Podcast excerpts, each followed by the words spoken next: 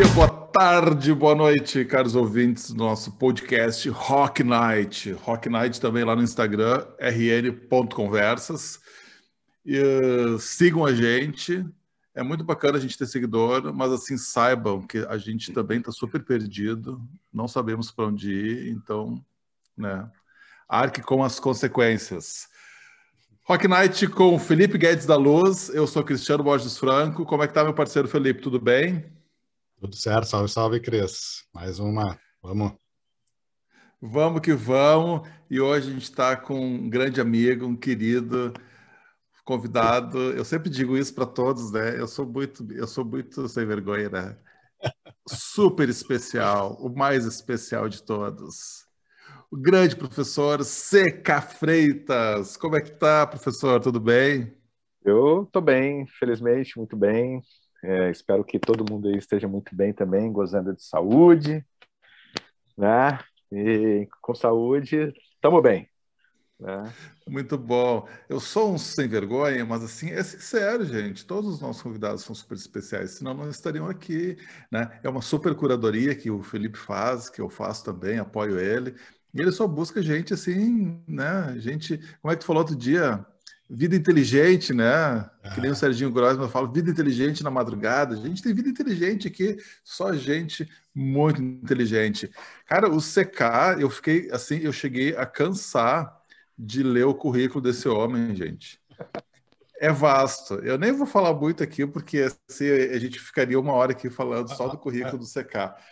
Mas assim, o cara, e eu adoro gente que já é, é, é, é conhecida por, por, esse, por essa profissão professor, né, cara? Só aí, para mim, já é um super motivo de orgulho, assim. E eu queria, pô, professor Cristiana, e o professor é o professor CK, ele é professor, ele dá aula em, em pós-MBAs, em MBAs aqui das universidades aqui da, da região, aqui do Rio Grande do Sul, e acho que também de fora, talvez ele conte para a gente um pouquinho agora também. Ele é um pesquisador, e ele é especialista em Disney. Alô, fãs da Disney, Mickey Mouse, Minnie Mouse. Vamos trocar ideias sobre a Disney, sim, impossível não falar disso também. E uma coisa, CK, que eu adorei aqui no teu currículo, porque eu sou sociólogo também, eu vi que tu é doutorando em sociologia digital. Pô, quero saber muito sobre isso aí, velho. Acho que tu vai ter que começar, uh, vai ter que falar sobre isso. Mas antes de qualquer outra pergunta, eu quero saber: tu é do rock? Bom, é, eu vou começar dizendo o seguinte para vocês. Ó. Eu tenho a minha vida é música. É, é, é assim, para mim, uma das principais coisas na vida de uma pessoa é música. Tá? Eu sou do rock, é, bastante do rock, e eu cresci. O meu primeiro disco, olha, isso faz muito tempo, né? É, o meu primeiro disco foi é, o Shout It Loud do Kiss. É, um, um vinil que eu guardo até, hoje. E todo, todo arrebentado, mas é, foi o primeiro. Eu ganhei de um primo meu.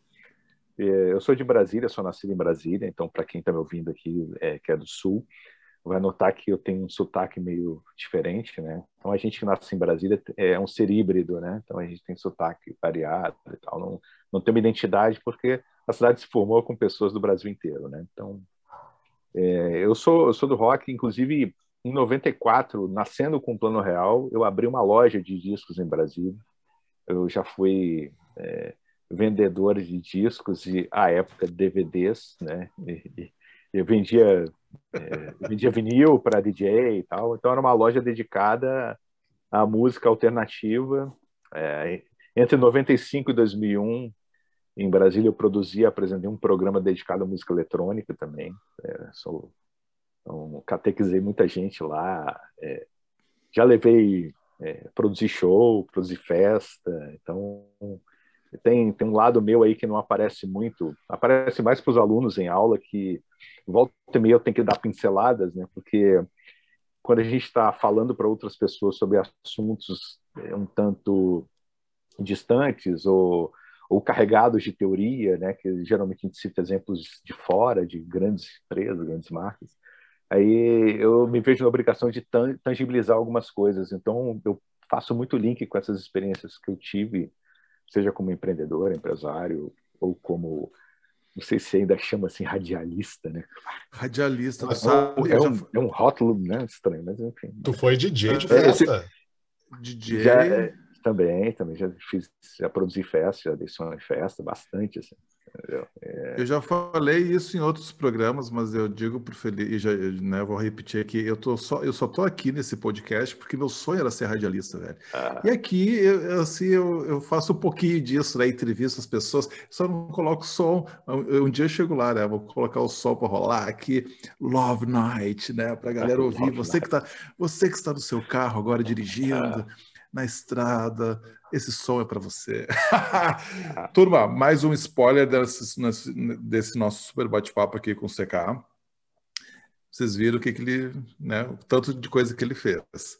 E a gente vai falar de Customer Experience também, CX, porque eu acho que essa é uma das especialidades dele. E, e olha que inusitado e que bacana. Eu quero que tu faça a conexão de tudo isso depois para a gente, CK. Ele tem um perfil no Instagram, galera. Por favor, sigam lá arroba meme fala que eu te escuto. o cara ainda faz meme e fez uma palestra no BS Festival, no BS Festival em 2019, 18, 18, né?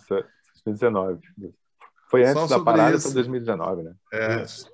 Sobre memes, para explicar o, mundo a partir dos memes. Cara, quanta coisa. Vamos começar falando disso aí. Parada essa. É, o, o, nome da palestra até me fazer, fazendo um paralelo né, com, com este programa didático que ficou famoso no Brasil inteiro, né? O, é, me fala que eu discuto, né?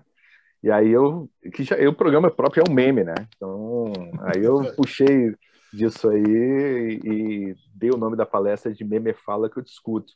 E o objetivo da palestra é justamente fazê-la totalmente com memes. Até hoje não tem, não conheço um paralelo de palestras que sejam tocadas dessa maneira, só com memes mas falando de edutainment, porque puxando minha expertise de Disney, é, puxando a questão de experiência também é, do cliente, né, que é, eu uso muito isso na prática, é, com metodologia de aula também, com, tudo, tudo faz parte, né, tudo forma um contexto. Então, aí eu descobrindo, eu fui estudar sobre edutainment, que é educação mais entretenimento, e eu falei, puxa vida, é, que maneira melhor de estimular as pessoas a adquirirem conhecimento, de fazê-las aprender, de reter a atenção, do que o humor, né? Apesar dos memes não serem somente peças de humor, né? Mas é, eles, elas são, são mais conhecidos justamente pelo caráter é, é, humorístico, né? De fazer as pessoas refletirem através de pegadas é, bem-humoradas. Que o humor, por si só, já tem a reserva do exagero, né? Então, para ele fazer efeito, o humor é exagerado. Ele precisa do exagero para chamar atenção e fazer com que as pessoas olhem para aquilo e percebam, né? E, mas que depois elas, de certa maneira, reflitam: olha, isso tem a ver com, com o meu dia a dia, tem a ver com, com a minha profissão, né? tem a ver com a minha rotina diária. E agora que a gente está nesse cenário é, recluso né, de pandemia, é, ou de sindemia, né, como que eu, não sei se vocês sabem, né, que agora tem uma variação, né, não é mais pandemia, é sindemia, porque o sindemia vem da... É, o sim vem de synergy, né, que eles falam que pela, pela Covid, ela agredir mais pessoas que já tenham, já sofram de outras doenças, né, e tem aquela coisa de é, comorbidade e tal, então, essa sinergia com outras doenças que agravam as situações, né? É, a medicina ela, ela trata como sinergia, né? E aí, quando, quando isso é, adquire um, um, uma, um, um aspecto pandêmico, né? Então, juntam-se os dois universos aí, vira uma sindemia, né? Eu, eu li até isso numa matéria da BBC, é, aprendi isso, não sabia também, mas achei bem interessante. Então, e justamente falando em sinergia, né, me veio a ideia de pegar os memes e, e, e fazer o fio condutor e aí dar esse nome. E o, nasceu o perfil do Instagram, uma coisa é, descompromissada, mas por quê? Porque eu falei, puxa vida, o Instagram está ali, né? Vou montar o perfil da palestra e aí vou usar como repositório. Então, às vezes eu estou na internet vejo um meme legal, pá, pá, clipo lá. Entendeu? Então, tá aí de bobeira, tá infeliz, tá triste com a vida, né? Tá, tá meio frustrado, quer refletir sobre alguma coisa, vai lá no meme, fala que eu discuto, vai ter um meme que te agrada certamente, entendeu? Aí compartilha com os amigos, vai lá dar risada, refletir, é isso que a gente precisa, né? Tratar bem a mente e o corpo, de preferência com muito bom humor, para passar por isso que a gente está passando, sem grandes arranhões, né? Tu, tu, tu sabe que eu, eu, vou, eu vou abrir minha, minha culpa aqui. Uh, antes, né, quando eu estava conversando no, nos bastidores com o Cris, né, a gente falando né, de ti e tal, aí eu, não, cara, tu vê, pô, você cai, o cara divertido que sempre tá compartilhando meme. Ele, aí eu cresci, era a página dele. Eu, o quê? Eu não sabia que era a tua a página. Eu, não, o cara sempre tá compartilhando meme, eu acho do caralho lá. Né? Tipo, eu me divirto vendo tu compartilhando meme. Mas eu não sabia que era de ti. É, eu adotei, eu adotei uma, alguma, alguns limites, né? Porque é, o meme, ele, ele, vem, ele tem uma característica, vem da, o nome do meme vem, vem de gene, né? De uma muta, são peças que mudam, são é, ele sugere mutação, mas constante movimento, né? Tanto que isso nasceu do Richard Dawkins, que era um biólogo, né? Então, é, é, então de estudos de DNA, ele, ele foi o primeiro cara que citou a questão da memética, né? De você repetir, né? De, a replicação, né? Só que é, de, maneira sempre diferente. Então, você pegar uma mesma peça e colocá-la em diferentes contextos né? É, com várias pegadas. E aí o meme ele, ele não precisa ser necessariamente uma, uma peça de humor. Pode ser um meme dramático, pode ser uma situação muito séria, mas que aquilo seja replicada. Por exemplo, um, um meme que é muito famoso, eu fugiu agora o nome do policial, mas tem slide da palestra, né? Que é um policial americano que ele ficou famoso com as pessoas é, sentadas no chão nos protestos nos Estados Unidos, ele passou com spray de pimenta dando na cara das pessoas, né? Então esse policial ele virou um meme. Então a imagem dele foi, foi colada em uma série de situações em lugares diferentes do mundo, e ele lá com o spray de pimenta dele. Então ele virou uma, era uma situação muito séria, mas que virou uma, virou tantas outras é, situações que, que, gerando sensações diferentes nas pessoas, né? Mas ao mesmo tempo chama para uma reflexão, né? E por um aprendizado. O ano passado, uma da, um dos Rock Nights, infelizmente esse a gente não gravou, é, a gente queria explicar o mundo a partir dos memes, ou explicar o mundo naquele momento. Acho que era abril ou maio de 2020, e aí a gente fez essa provocação para os participantes, para cada um trazer os seus memes para explicar o mundo, né? Óbvio que veio muito meme sobre política, sobre o coronavírus e tudo mais. Sim. Mas foi divertidíssimo a gente poder falar sobre isso, né? E você, ouvinte que está nos ouvindo no futuro, a gente está em março de 2021, num contexto ainda de pandemia. Muita gente em casa, né, fazendo uh, distanciamento social, muita gente na rua trabalhando, garantindo serviços essenciais para essa galera que está em casa e muita gente à toa que não sabe o que fazer andando por aí sem máscara, infelizmente. Mas bora lá, por que, que eu digo isso março de 2020? Porque março de 2021, desculpa, ocorreu um, um acidente que gerou muito meme, que foi o Evergreen, um navio ah. que travou o canal de Suez. eu adorei os memes daquele barco Tá, e, e, tá. e, e, o melhor de tudo, né? O, o, navio trancou o canal, e o navio é gigantesco, e tem lá uma. Como é que chama aquela uma grua, máquina? Uma, uma grua. Não, não é uma grua. Um guindaste. Um guindaste, um, tra, um tratorzinho, Trator. gente, com aquele braço tentando empurrar. O, o, aquele big navio para ele sair na, dali. Na, na, verdade, ele não está tentando empurrar, ele está tentando cavocar tirar a terra. Para tirar, para tirar a terra. Isso. Isso. Mas, mas a cena que ficou e que gerou milhares de memes foi ele com o braço estendido, da, uma retroescavadeira. Isso. Né, tocando no navio como se tivesse aquele bracinho minúsculo tentando movimentar aquele troço gigantesco. Né? E aí começa, né? O que, que é aquela coisinha minúscula, né? Tipo, uma legenda para eu e o pro navio meus boletos, né? então esse foi apenas um, né, de milhares de memes que veio essa semana por conta Sim. disso. E aí você tem uma série março, de variantes, né? Você isso. tem essas pegadas é, do cotidiano do cara que deve, aí tem gente que faz associação política, claro. é, né? tem gente que faz, por exemplo, eu, na minha página, no meu perfil pessoal, o, o arroba Seca Freitas, eu postei um, porque assim, nem todo meme eu posto no Meme Fala que eu discuto, é, eu, eu, procuro colocar os memes mais divertidos e aqueles que são mais assim acessíveis, né? É, porque tem, por exemplo, é, eu, eu sou um cara até muito carente, por exemplo, eu tenho uns memes fantásticos em dia, por exemplo, do Disney. É, nesse contexto de pandemia, muita coisa está acontecendo por lá. E tem uns memes fantásticos, uns grupos que eu participo de americanos, assim, que, que a galera, é, nossa, produz cada material fantástico. Só que, assim, é, eu fico meio carente porque eu fico rindo sozinho, sabe? Às vezes eu tô, eu tô trancado no quarto, tô cá, rindo pra caramba, mas eu não vou replicar isso que ninguém vai entender, cara, entendeu? Então, deixa eu rir confesso, sozinho. Confesso é. que muitos eu não entendo, viu, CK? É, é, exatamente. Então. e aí, por exemplo, esse caso, nesse caso do Evergreen, é, Evergreen é, teve um, eu postei na minha página um que era o quê? Um navio de Lego. O cara pegou uma poça d'água num, num terreno enlameado, botou o navio de Lego ali com um guindaste Lego e bateu a foto, entendeu? Tudo Lego. Só imagem, tudo de Lego, entendeu? Então, Lego on, né? Então, entendeu? Mas esse aí, ok, tá? Mas eu não ia, tem coisas que eu não, não posto nada complexo. Por exemplo, post, é, meme político eu não posto, né? É, enfim, por esse ambiente que a gente vive, né? Não permitir, né? Vocês ainda não estão preparados para essa conversa, né? Já diz o meme também.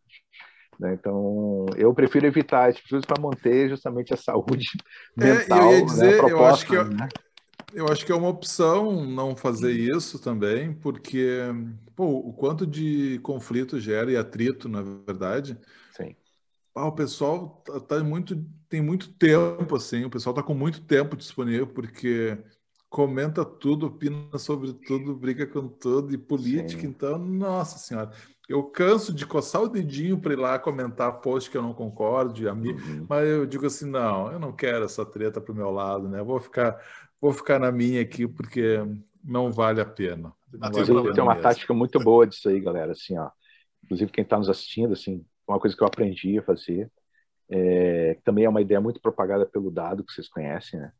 Que é assim, ó, Tá, às vezes, por eu, eu, pesquisar sociologia digital, às vezes eu elejo o dia da treta. Então, nesse dia da treta, eu apronto treta na, na, na mídia social justamente para é, observar comportamentos, tá? Então, mas é uma coisa proposital, os meus amigos já sabem disso. Então, se às vezes eu, eu faço algum comentário mais ácido e tal, eu já falo, galera, dia da treta. Então, dia da treta, vou, tá, vou... às vezes tem um post lá de um, de um veículo mais enviesado, eu vou lá e boto um comentário assim, bem, né? Ah, enlouquece, né? Mas é o dia da treta, isso é pesquisa, tá? Mas, assim, existe meme, por exemplo, é justamente tocando nessa situação. O cara, ah, é, tá aqui uma página em branco, né? Essa página em branco não, não vai ofender ninguém. Ou, né, aí todo mundo, ah, mas eu não gosto de branco, né?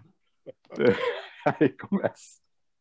Entendeu? Então, é, é, tudo gera polêmica. As pessoas estão muito sensíveis, estão com menos paciência, natural. Está todo mundo sofrendo, é, como a gente comentava, né? Com, com essa reclusão, com, com toda a situação que nos limita, né? Então, é. todo mundo com pouca paciência mesmo. E é. se a gente não, não chega num ponto de certa maturidade e não está preparado, mas aí é aí que vem a tática. É o seguinte, tu viu alguma coisa, ficou tentado, o cara postou alguma coisa que deu raiva, você não gostou, aí tu pega e digita tudo que tu gostaria de digitar. Ah, seu canalha, você tá errado. Isso que você tá falando não tem nada a ver. Isso é uma estupidez. Lá. Aí digita tudo. Aí depois que digitou, você lê. E aí, pá, deleta. É. Entendeu? Olha, cara, é a melhor coisa. É a melhor coisa. Porque eu você lê, isso. você extravasa e aí você deleta, não arruma problema com ninguém. Eu e para isso, faço... pelo menos o Facebook tem uma coisa muito boa que é a soneca, né? Ah. Então, ah. tem um monte de amigo meu na soneca, né? Ah, boto, entendi. Deixa, deixa a pessoa de molho é. lá. É. Ah, isso aí, Mas sabe que o Instagram também tem. Muito bom. Sabe também que o Instagram também. O Instagram tem também. O Instagram tem, tem, né? Tá. É que no Facebook, as, as, como eu no Instagram eu mantenho um, um nível é, de salubridade melhor, Né? Então, o Facebook é meio, como diz o Dado também, citando ele novamente, ele chama de bar digital. Para mim, é um dos rótulos mais bacanas que já fizeram sobre o Facebook, que o Facebook é um bar digital. Então, no bar tu fala besteira, né? Então, e aí as pessoas falam besteira, e umas pessoas se irritam, outras viram as costas e vão embora, outras ficam na sua bebericando, né? Tem de tudo. Né? Mas geralmente as, as polêmicas mais, mais sérias, mais ácidas, mais polarizadas surgem no Facebook. E é ali pô, tem gente que eu conheço de muito tempo, né, de longa data, mas que piraram, né, hoje em dia. Então, para não criar um, um, clima pesado, eu tá, né, como dizem os pinguins de Madagascar, né, sorrio e acena, né. Então, aí eu soneca. Você é amigo de longa, você é amigo de longa data do CK, mande um oi. Se ele não te responder, é porque ele foi silenciado. E só para contextualizar aqui, quem não pegou a referência, o Dado é o professor Dado Schneider, super palestrante, um dos mais famosos do Brasil, um querido também. A gente tem que trazer ele aqui, né, Felipe? Uh, ele vem. Eu, ele vem. Essa prática de xingar e apagar é parecida com a que eu faço no trânsito. Eu xingo pra caramba do, do trânsito, mas de vidro fechado, entendeu? Hum. Extravaso, só não, não, não mostro o dedo assim, né? Mas eu xingo de tudo que é nome mas aquilo faz o bem e eu não ofendi outra pessoa, né? exatamente, exatamente. É, é, assim, ó, e, ah, é maravilhoso, né? É maravilhoso. Você, você alivia, extravasa. Né? E que, que bom é você poder extravasar sem machucar alguém, né, cara? É, é quase, ele é quase aquele lance do, digamos assim, do descontar a raiva, por exemplo, num, num saco de pancadas. Né, do, do, bo do que vem no boxe, vem no boxe ali, uhum. né? Do, ah, tu tá muito irritado, cara, eu preciso soltar, descarregar aquela energia, que vai lá e dá uns socos né, no, saco, no saco de pancada e tal, que é um pouco do carro ali, meu, ah, xinga Deus e o mundo, né? Mas ali dentro não tem guardadinho para ninguém. sem, é, sem atingir, uma época... sem atingir de Fala. fato alguém, né? Sim, exato. Inclusive, teve uma época que, depois algumas, eu vi algumas empresas fazerem, uma época que eu costumava falar, pô, vocês têm que ter um saco de pancada desse na, num, num quartinho da empresa lá. Entendeu? E aí. Exatamente, cara do chefe. Você não vai xingar o chefe, cara, entendeu? Receber uma demanda torta, isso aí ideal, ideal para agência de publicidade, então, cara, assim, ó. É, podia ter um saco de pancada dedicado a esse segmento, entendeu? entendeu? Tu sabe que agora tô falando, eu lembrei. É, uma, da, uma, uma umas férias minhas, eu, eu fui para uma vez eu fui para África do Sul. E aí tava na cidade do Cabo, eu conheci um complexo lá que tem. Uh, e aí tinha um coworking lá dentro. Né? Um espaço de trabalho muito bacana, assim, bem do lado de um shopping, enfim, um complexo bem bacana. E eles tinham, cara, um saco de pancadas e eles tinham um outro negócio que me chamou muita atenção, que era uma, uma esteira com uma mesinha se tu queria ficar digitando, escrevendo, sei lá, apoiando alguma coisa enquanto caminhava. Tu queria caminhar, mas né, sem ser lugar. E aquilo ali. E de do lado ficava o, o saco de pancadas. Agora eu lembro disso aí. Isso é coisa pra gente imperativa. É, é, é, ou então é, é, uma, pode servir como uma reflexão para o multitasking, isso aí da mesa e da esteira, né? A Universidade de Stanford já pesquisou isso e já, já mostrou que é, é, é, o excesso de multitasking te tira a produtividade, entendeu? Então, hoje em dia as pessoas querem, a gente fica nessa é, intoxicidade digital, né? É, com essa infodemia que a gente tem, querendo é, saber tudo, participar de tudo e acaba não prestando atenção em muita coisa que deveria nada. prestar, né? Então, eles tiram o foco. Quer fazer tudo e não faz nada. Mas você trouxe esse exemplo aí, mas eu me lembrei de um, de um exemplo positivo que remete a esse, bar aí que o Felipe visitou, que é uma sala de aula para crianças. Geralmente crianças têm muita energia para gastar. Uhum. E eu me recordo que a carteira era tipo assim com uma bicicleta, que ela podia estar tá pedalando a bicicleta, né, gastando aquela energia. E eu tenho um pouco disso. Eu tenho, acho que como é que chama síndrome da perna nervosa, né? Talvez isso seja um reflexo de ansiedade. Eu fico com a minha Muito. perna ali, né, mexendo o tempo todo. A minha esposa trabalha comigo, a gente tem um escritório também junto, e ela disse, pô, de novo com essa perna, sossega, e eu não sei, eu preciso ficar me chacoalhando o tempo todo, assim. Fico nervoso com as é. coisas. Ah, Ô, velho, diga, diga. Não, eu, eu, eu, eu, queria fazer um casamento, tentar entender agora, voltando mais a, ao nosso convidado. Professor, né, palestrante, o rock, a música, a, onde é que entra a Disney aí, né, o, a experiência toda, é, é, quem não, o pessoal vai estar nos ouvindo, né, mas no fundo lá tem, uma, tem umas luvinhas do Mickey, que eu tô de olho nelas lá. Tem, tem, é. Ah. Cara, é assim, ó. É... Tá, só, só antes eu quero ah. saber, ah. tu é a tia Yara, velho? Não, eu já, eu já, eu já, não, né? Na verdade, pá, né? Pá.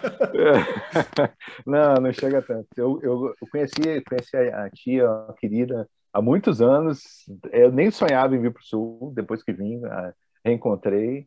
E é uma figura super tradicional do turismo, que merece todo o respeito. E já, já, já conduzi grupo dela também, já levei alguns grupos dela para lá. E enfim, uma pessoa muito querida, assim felizmente está conosco aí firme e forte. É uma das vitaminas do turismo, né? É uma das, uma das tias que sobrevivem, aí, as famosas tias que é, surgiram aos bandos em, nos anos 90. Mas, cara, é, a, a, a, Disney entrou na minha vida assim, é, em 1993, quando foi a primeira vez para lá, e é, a convite do, do meu ex-sogro, e fui conduzindo um, é, um grupo de turismo, lá, me chamou, ah, tu quer experimentar para ver como é que é e tal? Falei, quero. Aí fui. E aí o, o bichinho me, me pegou lá. Te picou. É, a época, pela questão do turismo, pela magnitude, olha, isso em 93 não tinha tanta coisa assim, né? Se uhum. comparar o cenário hoje com 1993, realmente é, é bem diferente. Né?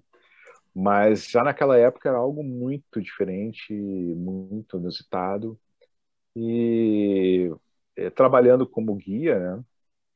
É, que, por sinal, abro um parênteses para dizer que é um trabalho que é igual o Giló, ou você ama ou você odeia, não tem meio termo, né? Então, lá, e, e, e o trabalho de guiamento de pessoas lá, de qualquer tipo de grupo, para aquele destino, né? Não apenas para Bay Lake, que é onde está a Disney, mas para a região de Orlando. Ali. Então, é, é, um, é um programa muito diferente porque é um local diferente, né? Que tem muitos pontos de entretenimento. Você passa é, um ano lá e não conhece tudo, né? E, e, claro, tudo surgiu a partir do complexo do Walt Disney World, assim, emergiu, né? É, a partir dos anos 60 e tal, e depois com, com a entrega do, do, do primeiro parque, que foi o Magic Kingdom em 71. Mas em 93 eu fui e me apaixonei, cara, e continuei indo, ia duas, três vezes por ano. Sempre Aí, levando grupos. Sempre levando grupo e depois coordenando também a é, operação de turismo, né? Uhum. Porque aí é quando você está por trás, é, cuidando para que a operação dos demais grupos funcione. Então, Legal. Então, desde a programação de ônibus, horários, então, enfim, é um, uma coordenação de projeto em modo turístico, vamos dizer assim, né? Tá ali real time, né? Então, acontecendo. E aí, com, com a prática, fui, fui me especializando, né? Aí, já em 94, já abri minha, minha loja e também, como era, eu trabalhava só com, com, com disco importado, eu fazia encomenda na época, né?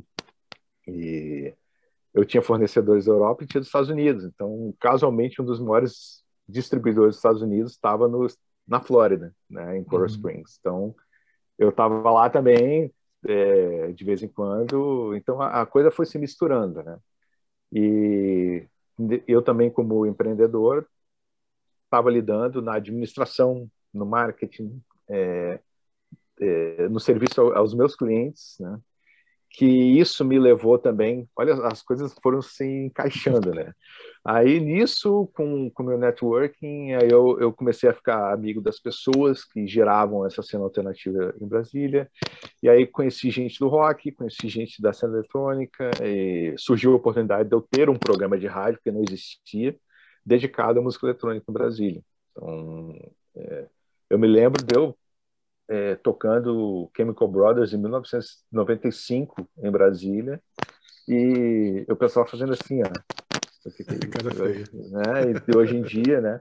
Ah, eu me lembro, quando eu era menor, eu sempre tive essa coisa meio inusitada, né? Em 1981, quando saiu o Boy, do YouTube, né? Eu lembro de eu, na, numa festa de aniversário, eu, quando eu tinha comprado o disco de vinil, é, era um disco, era o Boy, do YouTube, e é, um disco que era do Roger Taylor, baterista do Queen. Comprei esses dois discos numa loja.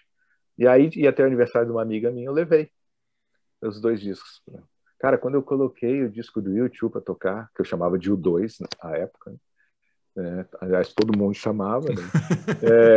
é, é, todo mundo chamava. Né? E aí eu coloquei, assim, ó, foi quase que unânime a torcida de nariz das pessoas, entendeu? Aí, ano passado, ano retrasado, eu fiz até um post, eu falei, onde estarão os convidados daquela festa que torceram o nariz, né? Acho que foi quando teve o show do YouTube, uma turnê, né? Onde estarão essas pessoas? Estarão na arquibancada, na pista, né? Então, é, voltando à questão do, de como a Disney surgiu, então surgiu a coisa, a coisa do programa, e aí as coisas se, se encaixaram. Eu, eu tinha uma operação comercial, tinha uma operação de trabalho com turismo e cada vez mais aquilo foi entrando é, na minha vida e com o passar do tempo e com o amadurecimento eu também comecei a prestar atenção no lado é, do backstage, né, cara? Então assim, uhum. o que, que acontece os caras conseguirem esse resultado fantástico, né?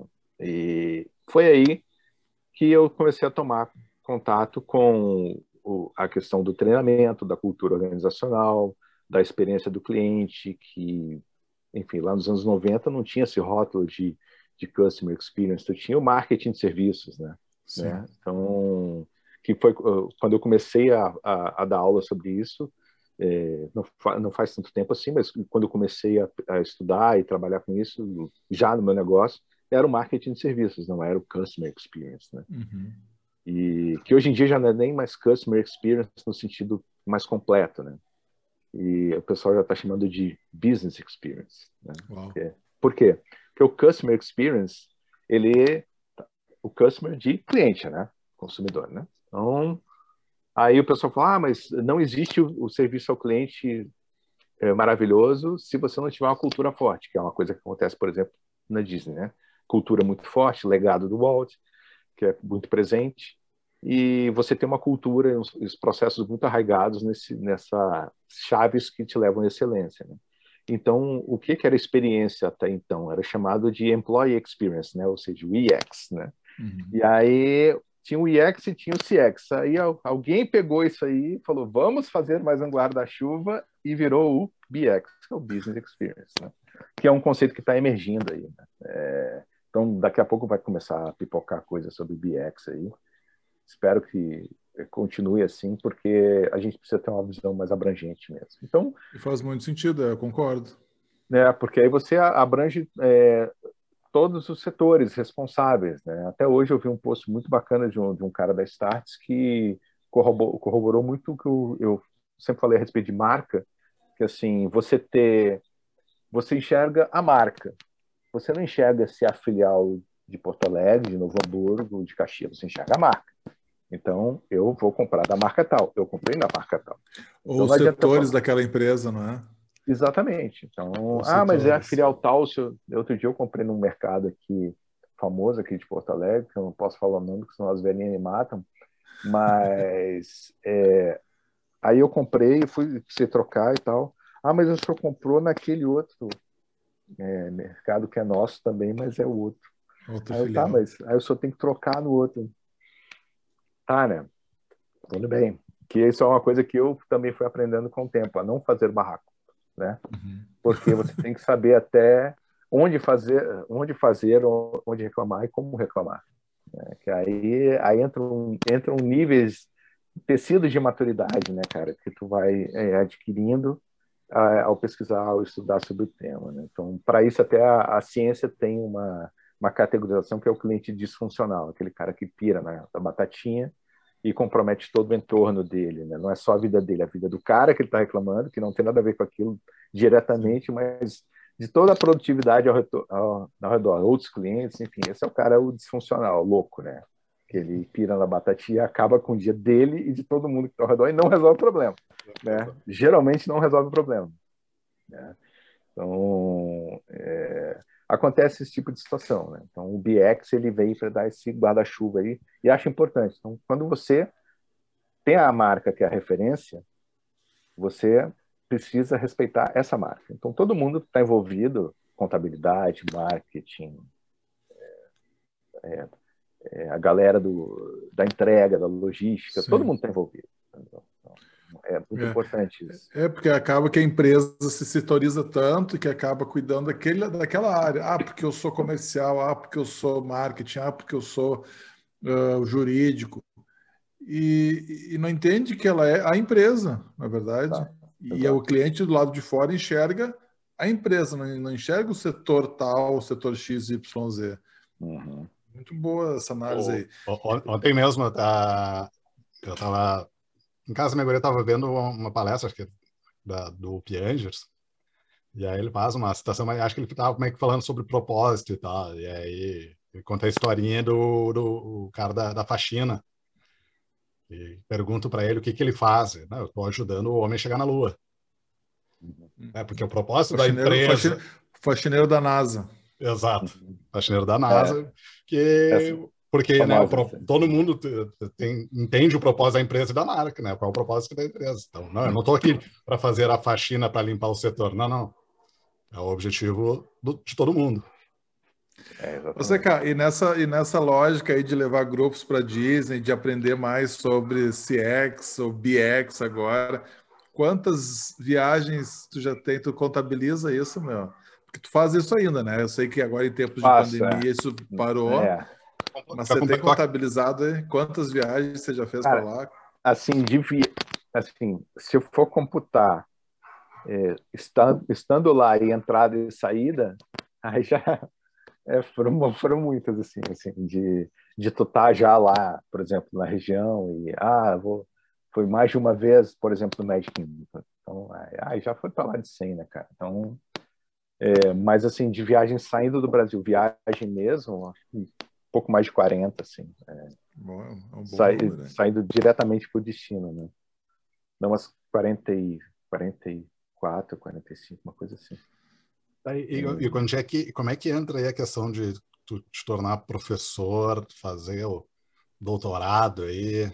Pois é, cara, é assim, é, a, a, quando eu fazia graduação, né, eu sempre tive um perfil meio mediador, né, e, é, então, era um cara que estava sempre é, apaziguando situações, né? É, participando bem das negociações e é, me expressava, sempre expressei muito bem. Aí um, belo, um belo dia, é, aí o pessoal tinha é, umas duas ou três pessoas chegaram para mim, colegas, e falavam: "Pá, tu vai ser professor ainda". A graduação e, em que é? Sabe que em administração com ênfase em marketing.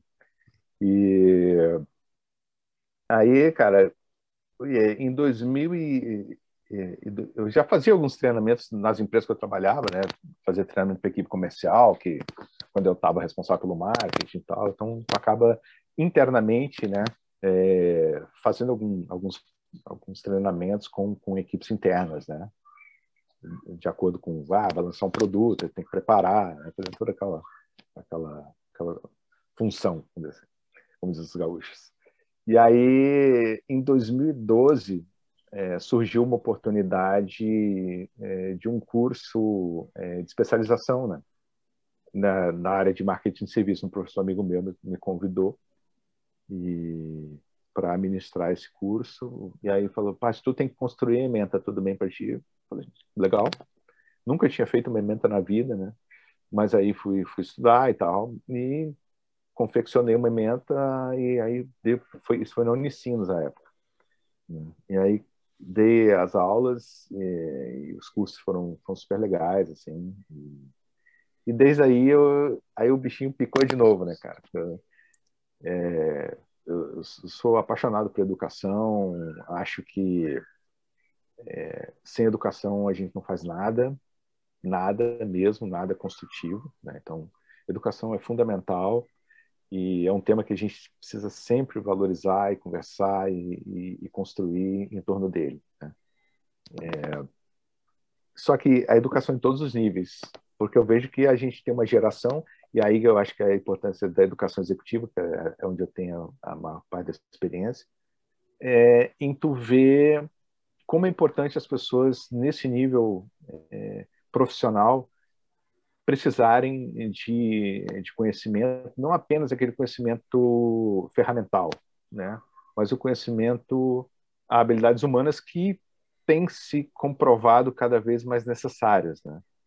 Que até a minha pal primeira palestra que eu dei no, no primeiro BS Festival em 2017, né? foi justamente falando disso, né? Que era sobre customer experience, mas falando que o digital é, o digital é o digital e as pessoas continu, é, continuam pessoas. Uhum. O que eu uhum. quis dizer com isso? Que a gente atingiu um nível é, de desenvolvimento tecnológico muito grande e enquanto pessoas, sociedade e, é, e, e relacional, a gente não conseguiu aproximar ainda desse nível de tecnologia que a gente tem. Hoje a gente tem muitas ferramentas e muitas situações, se vocês pararem para analisar, parem, parem e reflitam assim. A grande maioria dos problemas que a gente tem hoje, se a gente parar para refletir, está justamente nesse descompasso, cara. Então, naquele modo mais superficial, são as pessoas que falam: ah, o Google isso, o Facebook aquilo, o Instagram aquilo outro. Ah, é culpa do WhatsApp que o fulano lá tá aparecendo. A culpa não é do WhatsApp, amigo. Entendeu? Isso aí, a culpa é das pessoas, é do comportamento social das pessoas. Tá? Então, o nosso nível de maturidade está muito abaixo do nível de maturidade tecnológica. Tá? E isso aí dá muito pano para manga. E como as pessoas precisam parar para enxergar isso e conversarem de maneira muito aberta a respeito disso, sabe? Porque eu acho que é um, é um ponto que pode nos fazer crescer muito, evoluir bastante positivamente, assim. Essa, a gente encurtar esse descompasso entre o humano e o técnico. E como é que a gente encurta? É, eu estou tentando pensar sobre isso. Como é que a gente encurta esse, esse, esse espaço, a gente diminui esse distanciamento, CK? Eu acho que o, o primeiro passo é a gente estar aberto a, a, a escutar opiniões diferentes. Porque se você uhum. pararem para pensar, antes da internet comercial, da chamada internet 2.0, ali no início dos anos 2000, é, a gente vivia basicamente offline, tá? Sim. Tá? Vamos dizer assim, offline. Então, o que, que a gente tinha? A gente tinha as nossas redes sociais, né? E nessas redes sociais a gente interagia.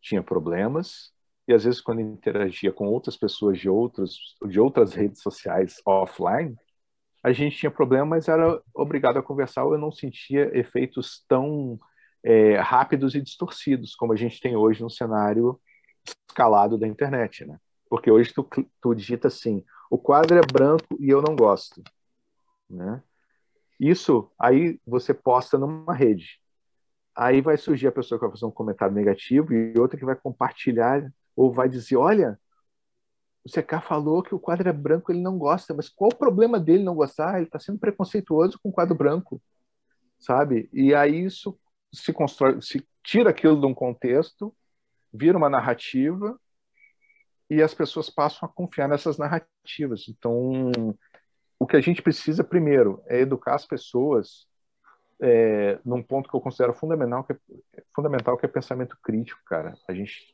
desenvolver pensamento crítico nas pessoas. Assim. É, ajudar, intermediar processos de desenvolvimento de pensamento crítico, que é o quê? Você, na medida do possível, se isentar da situação, que é o que a gente, enquanto pesquisador, precisa fazer para tirar um pouco do viés né, da pesquisa, porque é, se você quiser, seja ela quanti ou quali, se você quiser que o resultado dê o que você pretende que dê, você consegue, né? Mas para o estudo ter validade e ser benéfico para a sociedade como um todo, o ideal é que você se isente ao máximo do processo para deixar os resultados falarem por si só. Esse, esse é um grande debate também que você tem nas ciências sociais, né? Existe neutralidade na ciência, né? É, eu não sei porque eu estou dentro do programa, não sei se eu falo disso, não, tô brincando. É,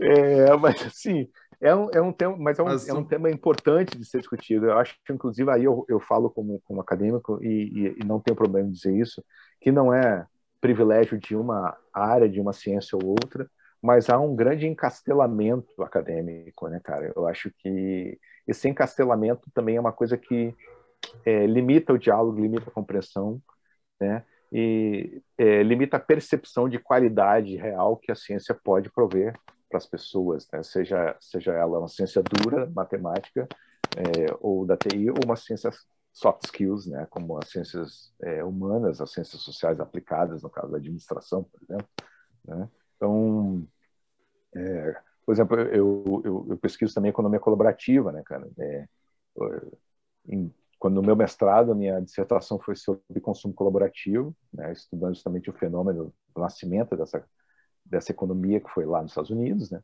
É, quando, quando estourou a bolha lá, é, imobiliária em 2008, né? Uhum. Então, aí você percebe é, como as coisas têm acontecido e aí esse descompasso vai ficando cada vez mais evidente, né? Na questão das plataformas, a pessoa, o pessoal, o Uber, né?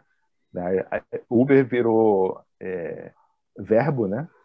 E, uhum. e, eu acho que esse é um grande mérito, né? O, o, o, o, o presidente da FedEx, em um certo momento, ele falou, falou isso. A sua marca, é, tu pode dizer que ela é, é, ela é, ela é uma marca referência quando ela virar verbo. Né? Então, né? O caso do Google, né? né? Você fala, ah, você, isso aí, você, é, isso aí é, do, é Disney Way, né? Você tá, conseguiu atingir um nível de performance que é o Disney Way. Então, você ser referência nesse ponto. Na hora que virar verbo, atingir o ponto de referência.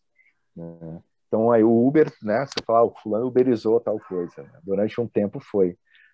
Só que aí é o seguinte, tem a pegada colaborativa no início, que foi muito importante o papel da marca Uber? Né, assim como da Airbnb, mas que depois, por questões da própria gestão organizacional dele, é, a coisa foi se mudando, posturas um tanto controversas das lideranças e a própria, a própria condução e o crescimento dessa marca foi tirando um pouco, distorcendo um pouco, tanto que ela saiu do contexto de marca de economia colaborativa e entrou num contexto de, economia sob demanda. Né? Então, e aí já não é mais, não está mais enquadrado nesse contexto colaborativo, assim, do jeito que era né, lá no início. Então, é, e isso também é, foi me levando para sociologia digital, né, que é o que hoje eu estou fazendo é, o doutorado em ciências sociais para estudar esse fenômeno da sociologia digital, mais ligado ao, a um coletivo que eu faço parte, né, é, estudando, tendo esse estudo desse coletivo orgânico que surgiu é, ancorado em plataformas digitais, né? Então, esse mais ou menos foi o meu caminho acadêmico, entendeu? Cá, e daí tu traz essa lógica do pensamento crítico como uma possibilidade de encurtamento das distâncias entre tecnologia e o ser humano.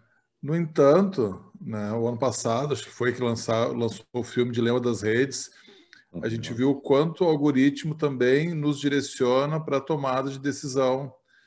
Uh, então, tem de um lado a gente ter esse pensamento crítico, entender é, isso aí também, mas também tem um trabalho das empresas em serem mais leais, talvez, não sei se essa é a palavra ideal, para com seus usuários, para que ela não direcione tanto, não é verdade? O que, que tu pensa é sobre isso? Eu acho que as empresas elas têm um papel muito importante. Eu acho que é, a questão ética ela é, ela é fundamental, né? É, como fio condutor dessa boa convivência, né? Dessa boa relação humano-tecnologia, né? A gente tem questões éticas hoje envolvendo a tecnologia no setor médico. Agora, nesse contexto de pandemia, a gente está vendo um, um acirramento de de, de uns buscando quebra de patente de vacina, outros querendo preservar, mas a gente tem uma situação social é, urgente, né? Então, então, eu acho que a questão ética está sempre presente e, e a responsabilidade das lideranças é muito grande nesse sentido, né?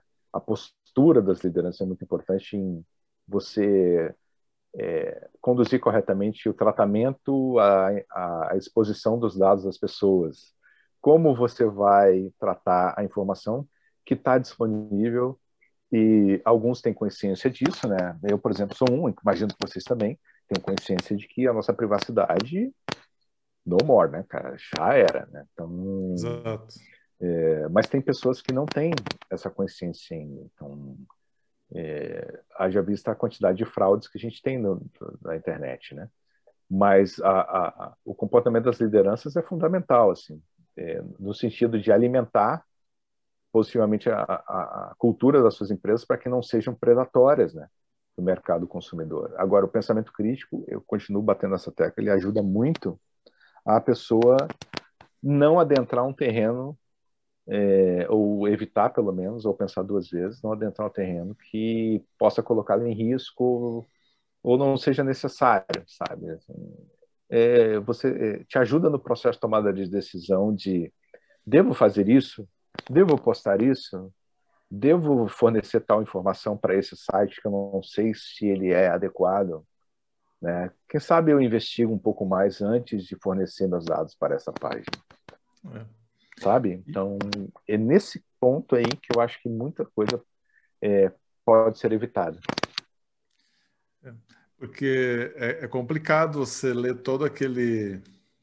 Quando eu pergunto se você concorda com os termos, na verdade, Ali falta um CX bom também ali, né, para facilitar ah. a vida desse, desse cliente, desse usuário, Sim. porque aquele trem é feito para você não ler e você entregar de mão beijada os seus dados.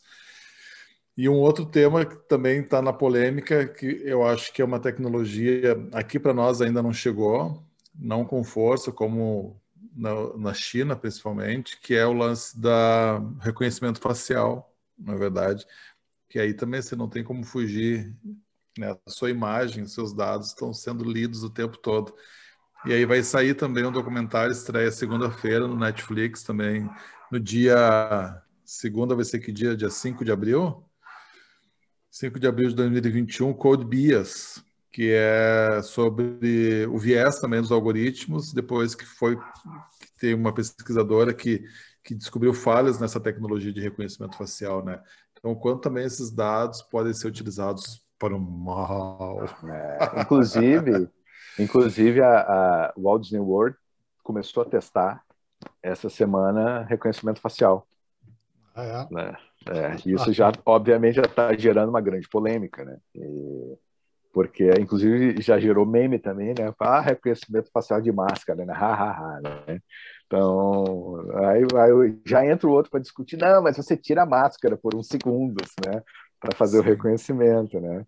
E aí, mas é, é, é, polêmico, né? E aí vem a questão justamente do quão do, da responsabilidade das marcas, né?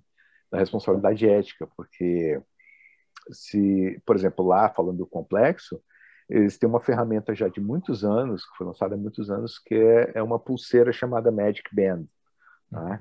que aqui no Brasil a gente pode comparar de uma maneira muito grotesca aqueles cartões de consumo que você tinha nos resorts, tá? Sim. É, é uma pulseira que tem uma tecnologia RFID nela, né? Que por ali você tem é, o, o teu acesso, você pode sincronizar é, meio de pagamento nela e você utiliza ela no, por aproximação é, na entrada do parque, das atrações, você programa jantar, então você faz tudo por ali, abre a porta do teu quarto no, no complexo, Sim. se você estiver hospedado lá dentro. E isso aí, se você parar para pensar numa situação pré-pandemia, onde você tinha uma frequência média diária naquele parque, pegando média com uma experiência de 50 mil pessoas, então você imagina a montanha de dados que isso aí tem. Então, uhum. Mas como, como eles utilizam isso lá, é, é que vai fazer a diferença, inclusive na percepção do serviço, né, de quem frequenta.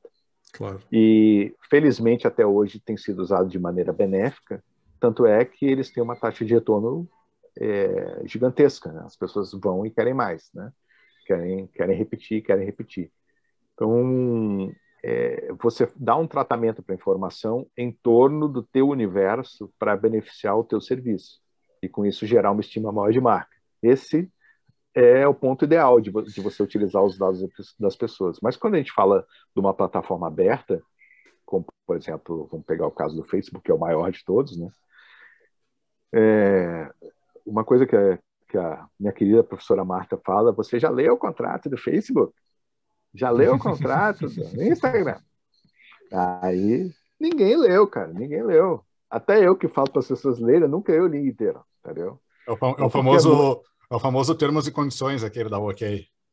É, então, exatamente. Ninguém vai parar a ler aqui, né? Aí tem lá milhões de páginas. O cara tá louco para entrar, né? Tô louco para entrar na festinha, né? E eu vou ficar lá lendo o cardápio do, da, da boate. Não tô afim, cara. Eu quero ir dançar, meu. Entendeu? E aí dança mesmo, muitas vezes, porque depois eu falo, pô, eu tinha meu negócio lá na ferramenta, os caras mudaram a política e tiraram minhas funcionalidades.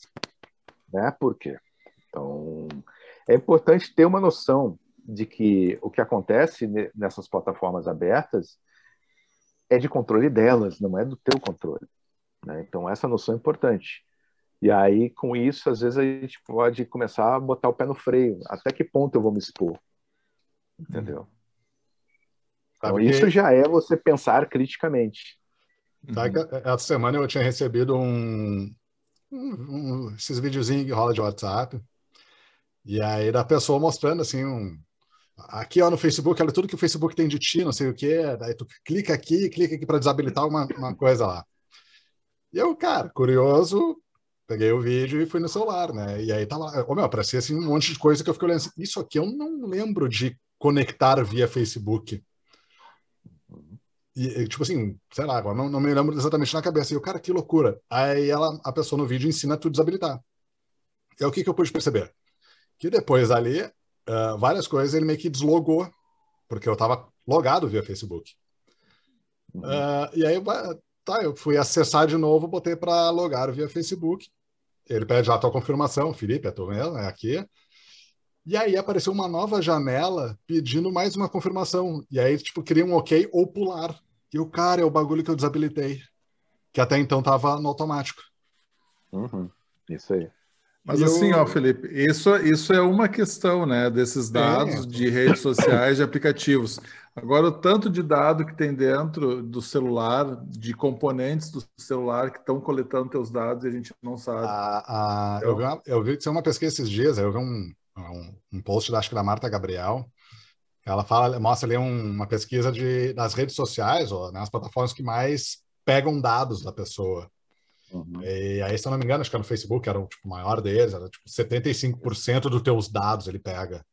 E aí tinha uma escala ali de, de vários. Cara, era, tipo, tinha uns, sei lá, uns 20, uns 20 empresas ali, uns 15 eu tenho contra. Eu, tá, tá bom. Né? É, é uma, é, o, o, o importante é você é, tá consciente de que você está exposto. O primeiro ponto é esse. E aí, a partir desse, desse, dessa consciência, falar, cara, é, eu tenho que me policiar, vou tentar me policiar em tais coisas, em outras não tenho o que fazer, ou então eu saio da plataforma, tá? Porque, ah, o Facebook, ele coleta os dados. Ah, tem como tu fazer filtro? Tem. Mas, sabe, no, no todo, você não tem como evitar. Porque você tem que entender o seguinte: o cara está te oferecendo o acesso. Você não paga nada por ele. Você uhum. paga com o quê? Paga com teus dados, você que é vão é ser fornecidos para os parceiros de negócio dele, que é de onde vem a rentabilidade da plataforma. Entendeu? Então, é, a gente não pode é, passar pano aí ou tapar o, o sol e, com a peneira aí. E, e, tu, e, tu, mas tu trouxe uma questão que é bem interessante, né? E aí poucos hoje estão fazendo um trabalho bacana de, de experiência através do uso dos dados, né? Que, uhum. beleza, eu estou pegando teus dados, como que eu faço um trabalho, desse, né, um serviço decente com esses dados para ofereço para o CK? São poucos, né? Parece que está aquela coisa ainda uma chuva de, eh, de fazer é. uma experiência mais uh, específica, assim, né? Sim. Posso, posso dar uma espetada? Posso? Deve. De leve, leve, leve. Tá? É, eu costumo dizer assim, ó, todo cara de TI tinha que fazer marketing. tá? Todo cara de tecnologia tinha que estudar marketing, tá? Mas o bom marketing, não é o marketing CIF, tá? Esse rótulo que eu, que eu passei a dar para a galera falcatrua que infelizmente queimou o filme da categoria, né, que luta anos aí firmemente para ter o um nome limpo Como na é que praça. É? Como é que é marketing? Cara, marketing CIF. Para quem é fã de Star Wars, vai saber o que estou falando, entendeu? É o marketing CIF, galera. É o cara, o cara do Palpatine lá, entendeu? O cara faz o marketing pegadinha, né, cara?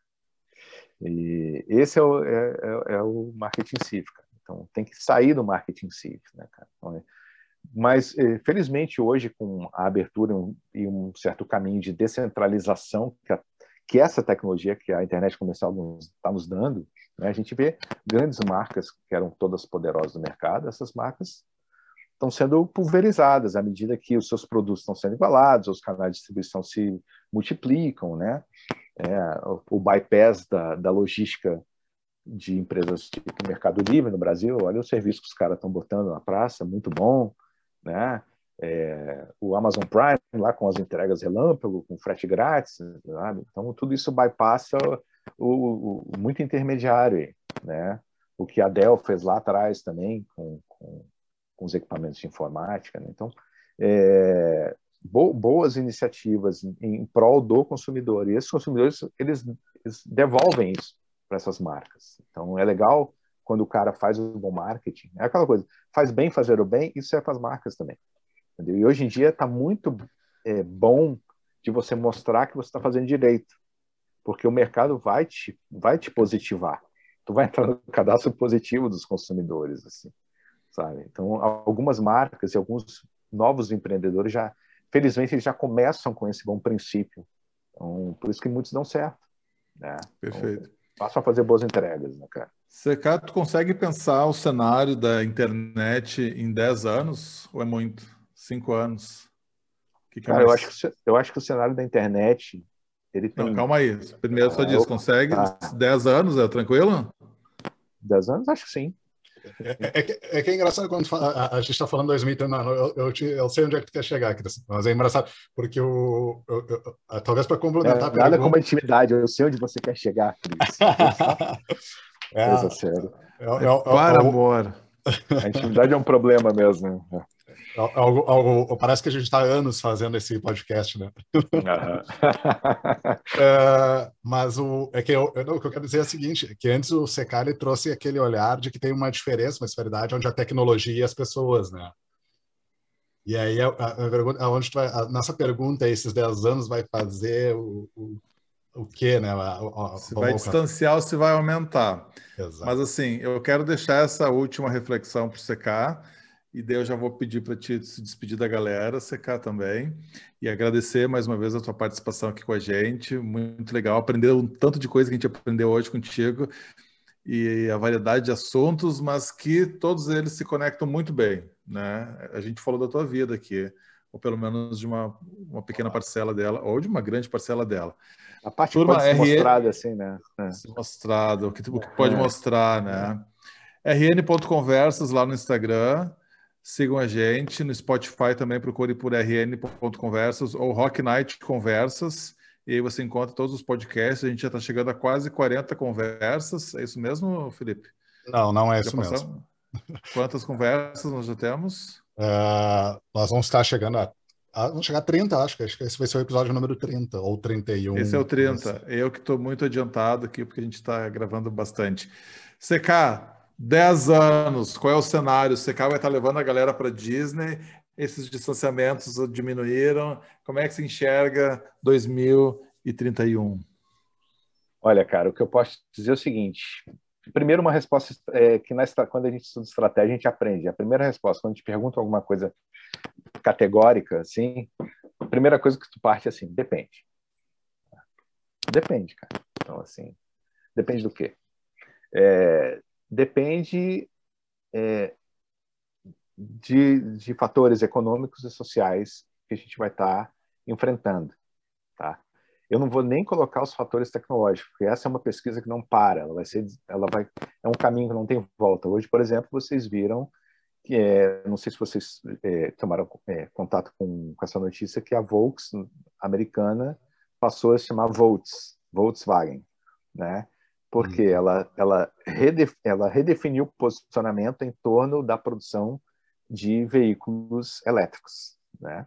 Então, aí o pessoal da Start já, já puxou, ah, é, a Tesla puxando a concorrência, não sei o quê, né? E eu acho que tem muito a ver com, com o tio Musk também, mas é, é uma tendência. Então, é, é natural que se busque, mas isso porque esse ponto é, de divisor de águas que está sendo a, a pandemia é, trouxe à tona uma percepção de o planeta está sujo e está sendo consumido. E por estar tá sendo consumido de maneira voraz, a gente está tá ficando inóspito, né? E aí, se por um lado a sociedade que está consumindo está sendo penalizada por isso, as empresas têm que começar a puxar esse carro aí. Tá? Então, acho que posicionamentos como esse de grandes marcas é, em nível global como da Volkswagen é, sinalizam isso. Ou seja, a pesquisa tecnológica não, não para, ela continua. Tá? Só que a transformação é, em nível social ela vai ser determinante, cara, assim, para o nosso desenvolvimento se aproximar no sentido de, de amadurecermos e incluirmos pessoas tanto do mercado de trabalho quanto na participação mesmo é, na vida em sociedade é, conectada. Né? Porque hoje é, a gente está vendo um pouco num assunto que a academia já estudou desde os anos 70, que é o tal do digital divide, né, cara? Pessoas divididas pelo mundo tecnológico. Tá? Então tem gente que está excluída. Se você não, não, não se abrir, tá? Só que é, daqui para 10 anos, a gente não apenas vai precisar de abertura das próprias pessoas, mas a gente precisa, vai precisar, que eu considero a palavra mágica, é dar acesso às pessoas. Então, a palavra mágica é acesso. Se as pessoas tiverem acesso, aí a gente tende ao desenvolvimento. Tá? E daqui a 10 anos, meu caro, assim, ó, a internet vai estar tá mais aberta do que nunca, mais policiada do que nunca. Eu, eu, eu sou capaz de chutar isso bem, sim. Porém, a gente vai estar tá vivendo melhor, no sentido de estar tá aproveitando o planeta melhor, eu acho. A consciência vai se elevar, tá?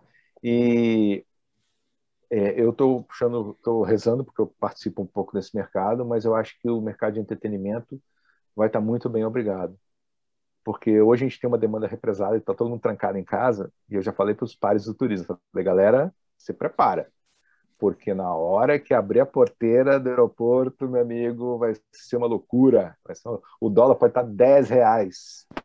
Não interessa. vacinado. A galera vai sair correndo, assim, desesperado, desesperado. Igual a multidão atrás do rock lutador no filme lá, entendeu? Yeah. Então, é, então vai sair. Então vai ser, tem uma demanda reprimida muito forte, tá? Mas o setor de entretenimento e turismo, que é um gerador de experiência, vai estar bombando Tá? Eu acho que as pessoas tendem a valorizar cada vez mais a experiência, sem falácia, tá, pessoal? A experiência real é de você se sentir bem é, buscando algo e sendo atendido, tá? E tendo uma boa memória, porque experiência é memória, tá? tá? É memória. Você uhum. retém isso na memória, tá? Então, você, eu vivi uma boa experiência, você vai lembrar disso. Se você viveu uma má experiência, você vai lembrar também. Então, cabe a quem está conduzindo esse carro aí é, para o futuro definir. Eu quero ficar no vagão das lembranças ruins ou no vagão das lembranças boas? Muito bom.